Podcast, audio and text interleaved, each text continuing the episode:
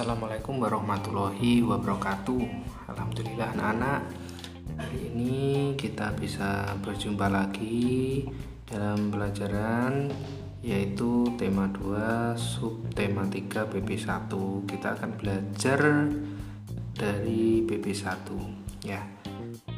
Sebelumnya terima kasih karena telah menyimak. Lalu sebelum kita mulai kalian persiapkan terlebih dahulu buku tema kemudian buka halaman 92 ya di situ ada gambar seorang anak dan ibu atau ya ibu atau temannya yang menuntun sepeda memakai masker tapi di sampingnya sangat penuh dengan asap. Nah Kira-kira pernah apa enggak kalian berada dalam situasi seperti itu? Kira-kira bagaimana rasanya misal ada eh, sampah yang dibakar kemudian asapnya pekat, kalian lewat di sampingnya tentu rasanya sangat sesak di dada. Itu tidak seberapa.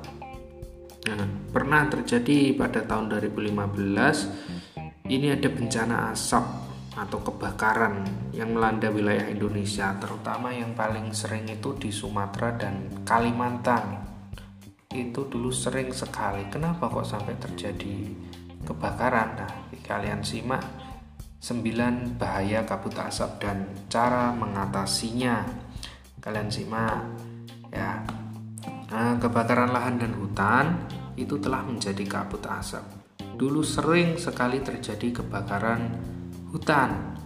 Kenapa kok bisa terjadi kebakaran hutan? Nah, ini salah satu jawabannya adalah eh, keserakahan manusia. Ya, hutan itu ada yang membakar secara sengaja maupun tidak sengaja. Kalau tidak sengaja, contohnya tersambar petir, itu bisa terjadi kebakaran tidak disengaja. Tapi kalau yang disengaja, nah itu banyak ya yang disengaja terutama lahan-lahan gambut lahan-lahan yang biasa digunakan untuk berkebun. Tujuannya adalah untuk membersihkan lahan.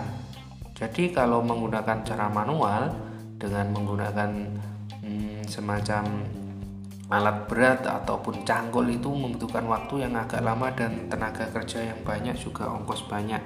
Akhirnya banyak orang yang berpikiran sempit mengambil langkah cepat dan mudah yaitu dengan membakar lahan. Tentunya jangan dicontoh ya.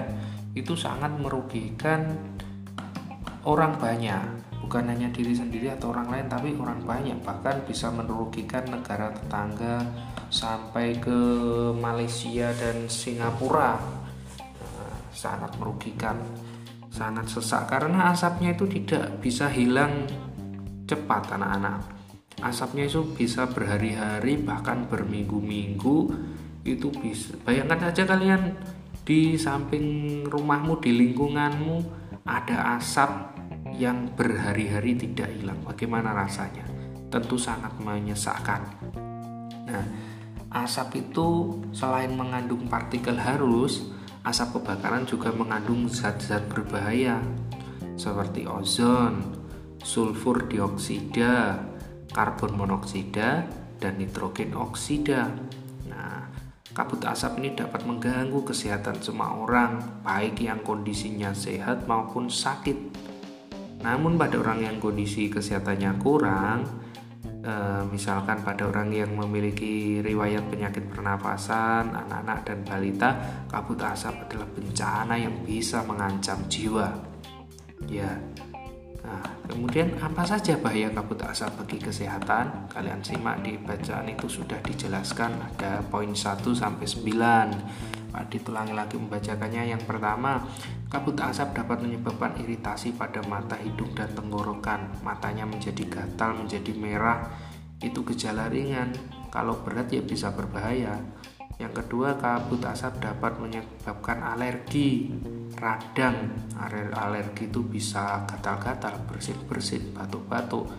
Tergantung alerginya seperti apa. Peradangan itu bisa pintol-pintol mungkin juga infeksi.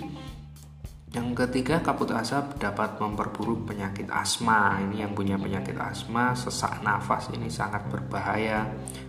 Yang keempat, kabut asap dapat menyebabkan kemampuan kerja paru berkurang dan menyebabkan mudah lelah hingga mengalami kesulitan bernafas. Karena penuh asap, jadi paru-parunya berkurang oksigennya.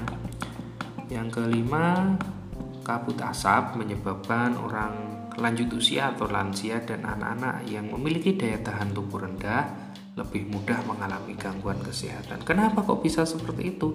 Karena tubuh kita itu perlu suplai oksigen. Nah, karena kebakaran, oksigennya menipis yang masuk ke tubuh ganti karbon dioksida dan lain-lain tadi. Sehingga yang men, e, oksigen yang seharusnya diedarkan ke seluruh tubuh itu menjadi sedikit sehingga rentan mengalami gangguan kesehatan. Yang keenam, kabut asap dapat mengurangi kemampuan tubuh dalam mengatasi infeksi paru-paru dan saluran pernapasan sehingga lebih mudah terjadi infeksi. Nah, yang ketujuh, kabut asap dapat memperburuk penyakit pernapasan misal batuk, asma dan lain sebagainya tadi.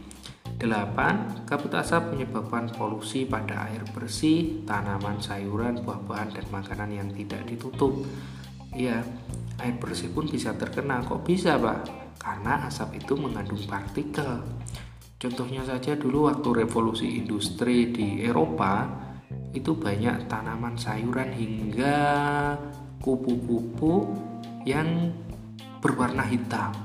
Sayuran atau tanamannya berwarna hitam. Kenapa? Karena waktu itu banyak sekali didirikan pabrik-pabrik dan bahan bakarnya adalah batu bara. Batu bara itu Eh, mengeluarkan asap yang hitam pekat. Sehingga kulit kupu-kupu itu banyak yang menjadi hitam. Tanaman-tanaman karena tertutupi partikel sehingga bisa mati. Karena tidak bisa mendapatkan sinar matahari. Klorofilnya tertutup oleh partikel-partikel tadi.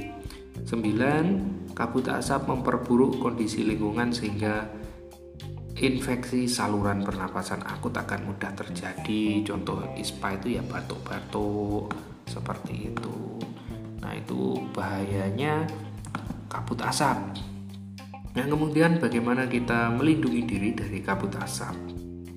Mungkin di daerah kalian jarang terjadi kabut asap. Kalaupun terjadi biasanya yang tempat tinggalnya di dekat ini eh, lahan yang ditanami tebu ditanami tebu itu biasanya setelah panen itu banyak yang kejadian dibakar hingga asapnya luar biasa. Ini Pak Adit pernah mengalami ya. Eh, lahan di samping rumahnya Pak Adit itu ditanami tebu sehingga setelah panen itu dibakar waktu malam-malam. Waduh sampai bingung sampai sesak depan rumah itu asap semua. Itu mungkin cuma dua jam tiga jam Nah, kalian bayangkan di daerah lain, daerah Sumatera, Kalimantan bisa berhari-hari mereka kesulitan untuk mendapatkan udara bersih. Kalian harus bersyukur bahwa di lingkungan kita ini udaranya masih bersih, masih terjaga. Oke, kita lanjutkan. Bagaimana kita melindungi diri dari kabut asap? Yang pertama, hindari atau kurangi aktivitas di luar rumah terutama bagi yang menderita penyakit ganggu jantung dan gangguan pernapasan. Tentu saja saat ini di masa pandemi ini kita sangat mengurangi aktivitas ya. Yang kedua, pakai masker. Nah, ini wajib sekarang ini masa pandemi ada asap ataupun enggak, kita diwajibkan memakai masker untuk melindungi diri dan keluarga dari bahaya. Dari bahaya apa? Bahaya penyakit. Yang ketiga, minum air putih lebih banyak dan lebih sering agar debu atau partikel halus yang menempel pada tenggorokan larut air putih uh, atau air bening lebih tepatnya itu sangat sehat mengandung mineral yang banyak uh, bisa melarutkan partikel yang menempel di tenggorokan sehingga partikel atau kotoran tadi bisa ikut terbuang di saluran pencernaan. 4. Segera berobat ke dokter atau sarana kesehatan terdekat bila mengalami kesulitan bernafas. Kalau sudah mulai kesulitan bernafas, segera berobat. Nah, kalian mungkin terserang infeksi saluran pernapasan akutnya. Yang kelima, Segera lakukan perilaku hidup bersih sehat seperti makan bergizi, minum, mengkonsumsi buah supaya supaya apa? Supaya imun tubuh naik sehingga bisa melawan penyakit-penyakit. 6. Upayakan agar asap dari luar tidak masuk ke dalam rumah. Ditutup lubang-lubang rumahnya supaya asapnya tidak masuk. 7. Tempat penampungan air minum dan makanan harus ditutup dan terlindung dengan baik supaya tidak tercemar. 8. Buah-buahan dan sayuran dicuci sebelum dikonsumsi. Bahan makanannya dan minuman yang dimasak perlu dimasak dengan baik. Iya, buah-buahan dan sayur itu sangat penting untuk dicuci. Karena selain misalkan mengandung partikel-partikel debu juga kadang mengandung partikel-partikel pestisida atau obat-obatan yang digunakan. Jadi kalau tidak dicuci itu sangat berbahaya. Karena pertanian di sekarang ini banyak menggunakan obat-obatan kimia misalkan disemprot dengan pestisida. Itu mengandung racun bahkan serangga pun uh, bisa mati jika mengkonsumsinya dan juga ini sedikit tips memilih sayuran yang sehat. Nah, kalau kalian memilih sayuran, tanda-tandanya sayuran itu sedikit menggunakan pestisida adalah biasanya di saluran itu, di sayuran itu ada serangga, bekas serangga yang menggigit, kroak-kroak gitu. Nah, tapi kalau sayuran yang utuh sekali, nah itu malah biasanya disemprot dengan pestisida sehingga serangganya tidak mau mengkonsumsi. Nah, jadi kalian jika mendapatkan sayuran yang agak bolong-bolong atau keruak-keruak seperti itu, nah itu tanda bahwa sayuran tersebut sehat dan aman untuk dikonsumsi karena serangga saja mau makan. Nah, mereka berarti tidak mati, tidak ada racun di dalamnya.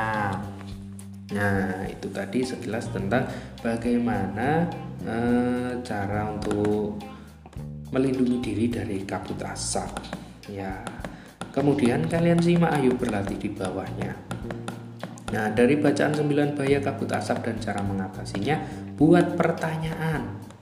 Kalian buat pertanyaan sebanyak kolom yang sudah disediakan. Ingat sebanyak kolom yang sudah disediakan minimal itu Contoh kata tanya apa? Di situ disediakan empat kolom, tapi yang satu kolom sudah ditulis. Kalian tidak perlu menuliskan lagi. Pertanyaan yang pertama apa? Contohnya adalah apa penyebab kabut asap? Jawabannya penyebab kabut asap adalah kebakaran hutan. Apa itu untuk menanyakan suatu kondisi? Ya. Yang kedua, buat pertanyaan dengan siapa. Nah, tentunya kalau siapa ini menanyakan nama, nama toko seperti itu. Kemudian di mana? Di mana ini menunjukkan pertanyaan nama tempat atau lokasi ya. Nah, bagaimana? Bagaimana itu menanyakan um, urutan atau keadaan atau cara-cara misalkan bagaimana cara menanggulangi kabut asap Kemudian mengapa? Mengapa ini merupakan pertanyaan yang membutuhkan alasan. Nah, itu tadi kalian cukup berarti menulis kata tanya itu ya. Baik, kalian tulis di buku tulismu. Nanti akan ada arahan selanjutnya tentang uh, kegiatan selanjutnya atau tugas selanjutnya. Nah, baik anak-anak, terima kasih telah menyimak penjelasan dari Pak Adit. Nah, Pak Adit harap penjelasan ini bermanfaat untuk kalian dan uh, lingkungan kalian sekitar. Semoga kegiatan kita kali ini bermakna dan bermanfaat serta mendapat ridho dari Allah Subhanahu wa taala. Amin ya rabbal alamin. Pak Adit akhiri uh, cukup sampai di sini. Wassalamualaikum warahmatullahi wabarakatuh.